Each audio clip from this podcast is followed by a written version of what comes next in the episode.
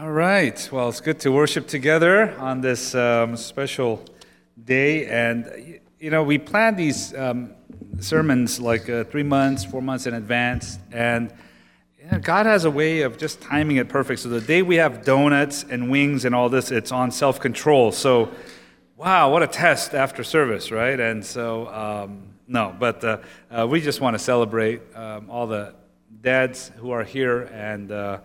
Uh, what a great way to do that. Just uh, we get to the end of our um, you know series on the fruit of the spirit, and we get to self-control. And you think about the nine that were that we went over. You know, gentleness, kindness, and all of the wonderful things that we talked about that we are hopefully growing in. This one is is maybe the hardest. Self-control. All the others affect other people, right? You, you, demonstrate kindness, you know, to your coworker or patience to your spouse or um, those things. But here, self-control is just me dealing with myself.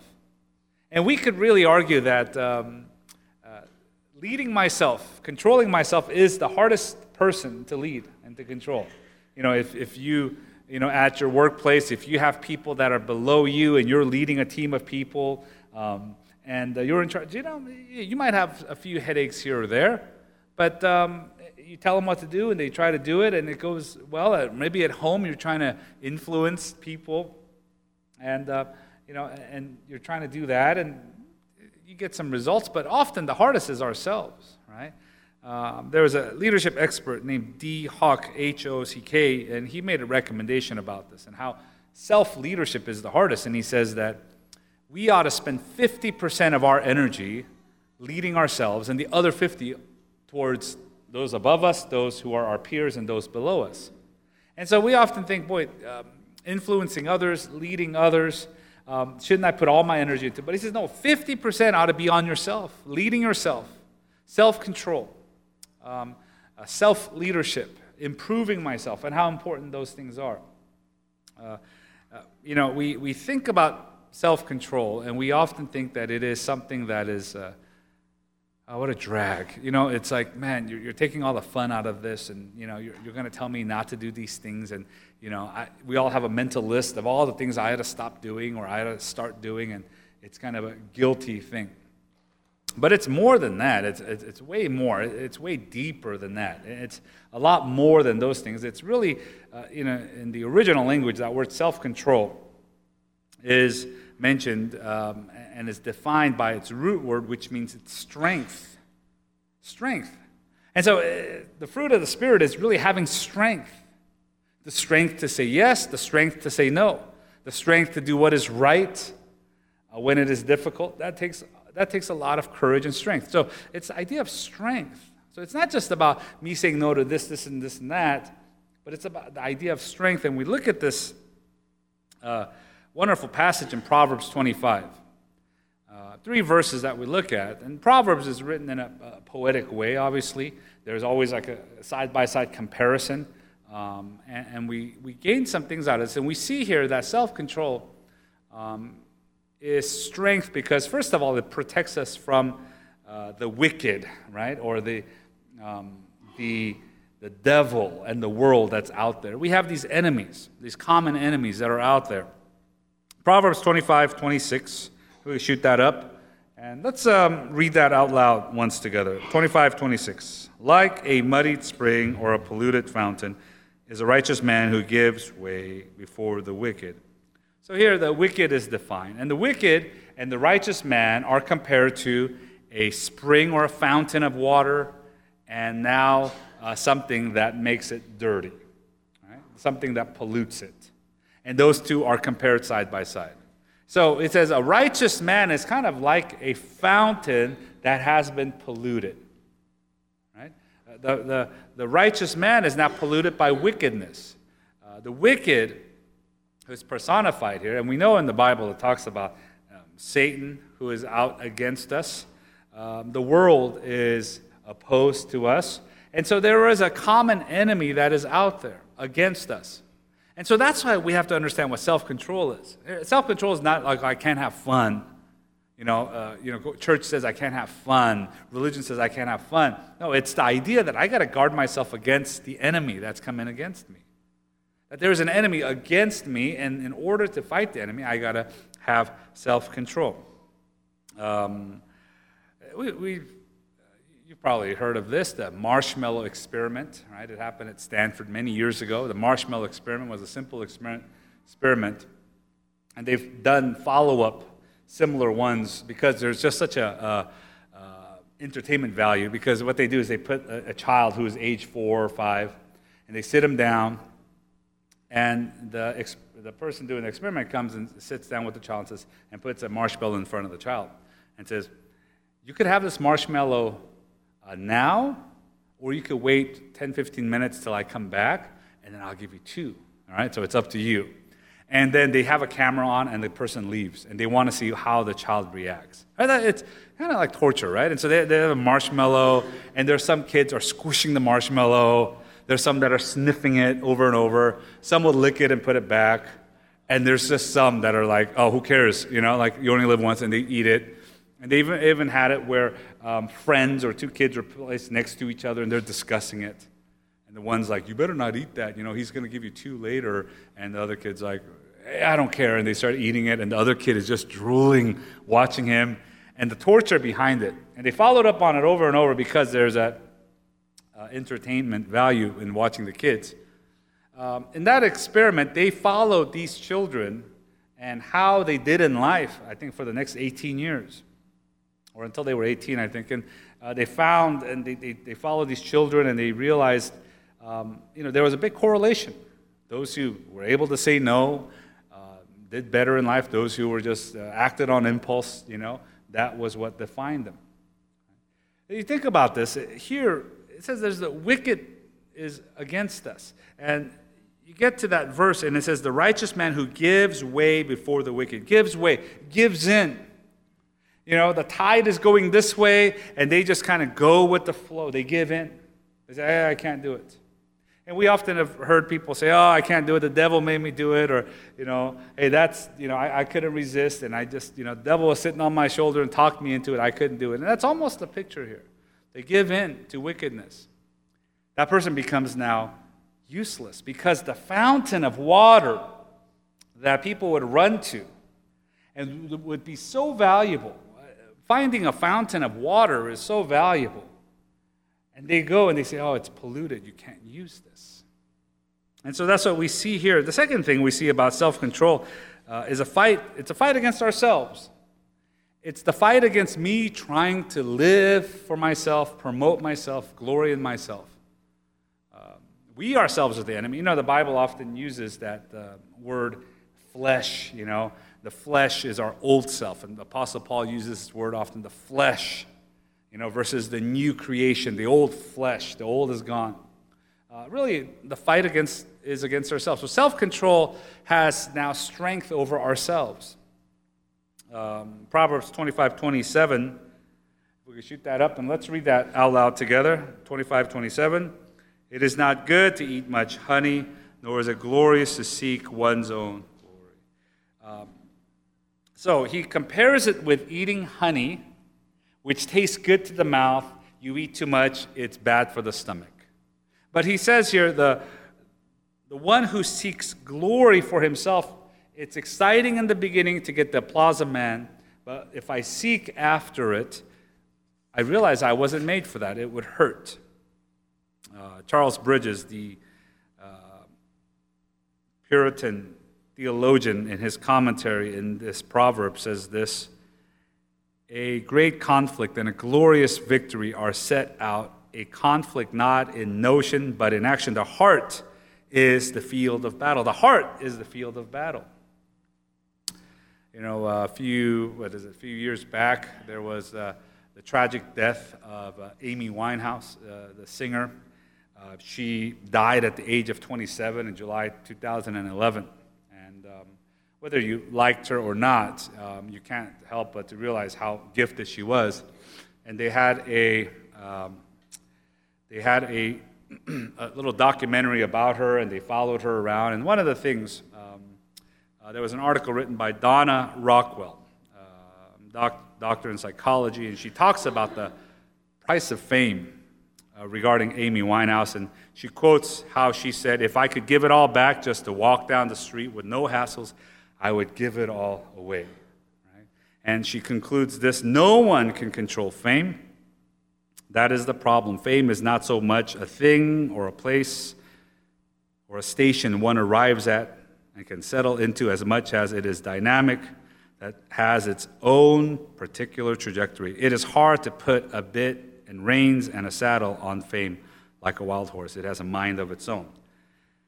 So, we live in a culture now where it's all about the likes and it's all about the, you know, who sees me and who likes me. And I worry about our kids because that's the only culture they'll know. That their worth may come just from that, that they might be defined just by those things. Who likes me? Who has seen me? Who has commented on these things? And we weren't created for that. Only God is created to become famous. Only God is created to have the glory, and it is not us, right? And there was a, another Amy in history, Amy Carmichael. Uh, she was a, uh, a, missionary to India. She was born in uh, 1867, passed away in 1951. She went, long story short, and you can look up her bio, but she went to India, served over 50 years in India. She saved these children who were now temple, they were used as temple prostitutes, and she saved them and rescued them into her orphanage, hundreds of children. And when she had died, they had gone through all of her belongings and they found a lot of uh, photos. And one of the things that they noticed as they were digging through her photos is there were barely any pictures of herself. It was always of others, it was always of the kids, it was always of the other teachers who were there. It wasn't about her. So, 50 some odd years in that way. We have to fight. We have to be, have the strength to say no. We have to say it's okay when someone else gets the credit. If someone else gets more attention, if someone else gets more spotlight, it's okay that they would have those things. So, self control, what it does is it protects us. Thirdly, um, you look at Proverbs 25 28, right? Uh, let's read this out loud together. A man without self control is like a city broken into and left without walls. Right? A man without self control is like a city broken into and left without walls. So we see a picture of a city that the walls are broken down and people have uh, raided the city and the city wall is broken, right? And what we see here is that a man is defined or a woman is defined by the boundaries that they have. The things that they say yes to, the things that they say no to. And here, the person is like a city. They cannot protect themselves. They cannot say yes. They cannot say no. And they are defined not by the things that they stand for and value, they're defined by their passions let's do this, let's do that. You know, I am this, I am that, I'm addicted to this, I'm addicted to that, and they're defined by those things. Um, and so we see this here. So, how do we now cultivate the fruit of self control? And I want to highlight two points here for us. First is the fruit of self control is cultivated from the inside out. All right? It's cultivated from the inside out. A couple of verses I wanted to read for us Romans if we could shoot this up here, and I want to highlight this a little bit. Romans 12, right? Let's read this out loud together. Do not be conformed to the world, but be transformed by the renewal of your mind, that by testing you may discern what is the will of God, what is good and acceptable and perfect. So, it says here that we ought to be transformed by the renewal of the mind. If you've been in church, you know this very well. The renewal of the mind is a picture that we have here of um, the transformation.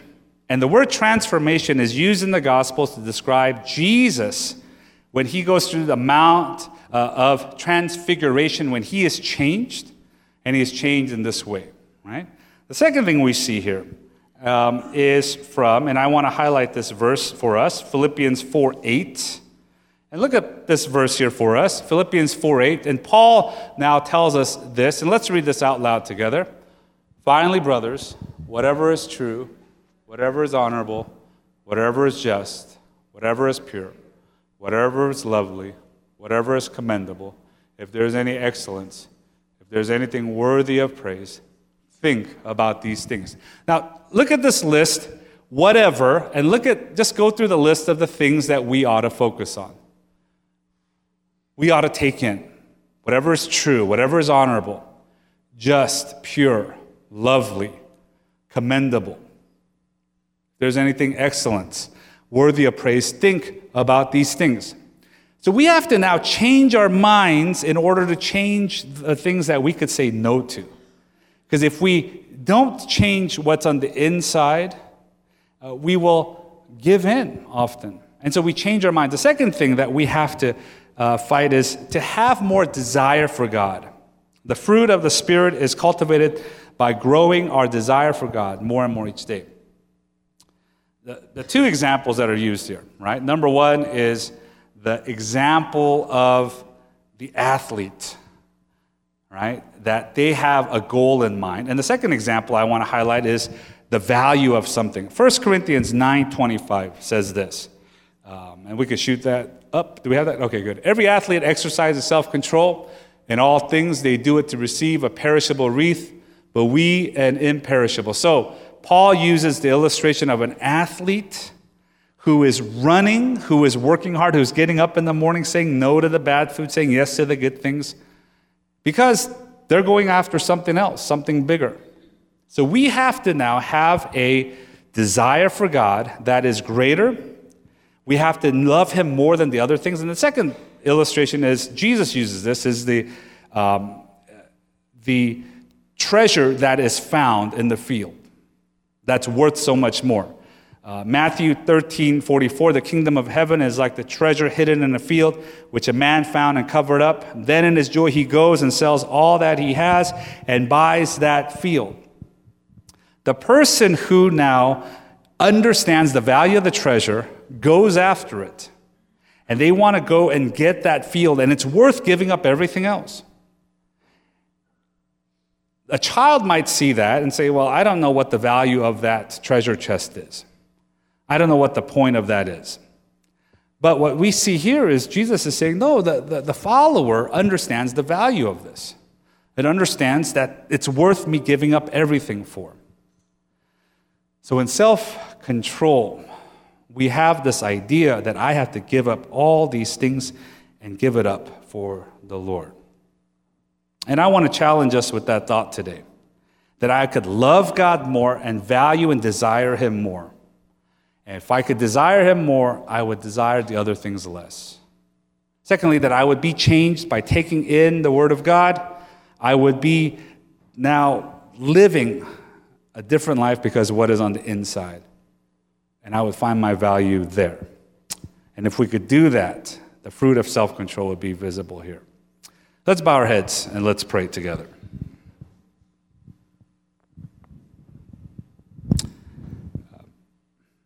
Dear Heavenly Father, we thank you. We thank you for all that you give to us. And Heavenly Father, we ask that you help us to cultivate this fruit of self control. And God, often we are the ones who are the hardest to lead, hardest to control. And so it is only by the power of your Spirit we could do these things. So we go to you. So, would you help us do that? Would you help us to live for you in this way? So, Lord, more than the moralistic list of the things that we ought to do and not do, God, we just want to love you more. And so we gather here to be reminded of your value. We gather here, Lord, to teach our hearts to love you more. And God, would you help us to do that? And Heavenly Father, I just want to pray a prayer blessing upon our dads who are here. And for the dads who uh, have impacted us. And we pray, Lord, for these men that you would raise them up and help them to love you and to raise and lead their families, uh, not with an iron fist, but Lord God, with a gentle heart. and a life that is filled with self control, God. So we thank you and praise you and we pray in Jesus' name. Amen.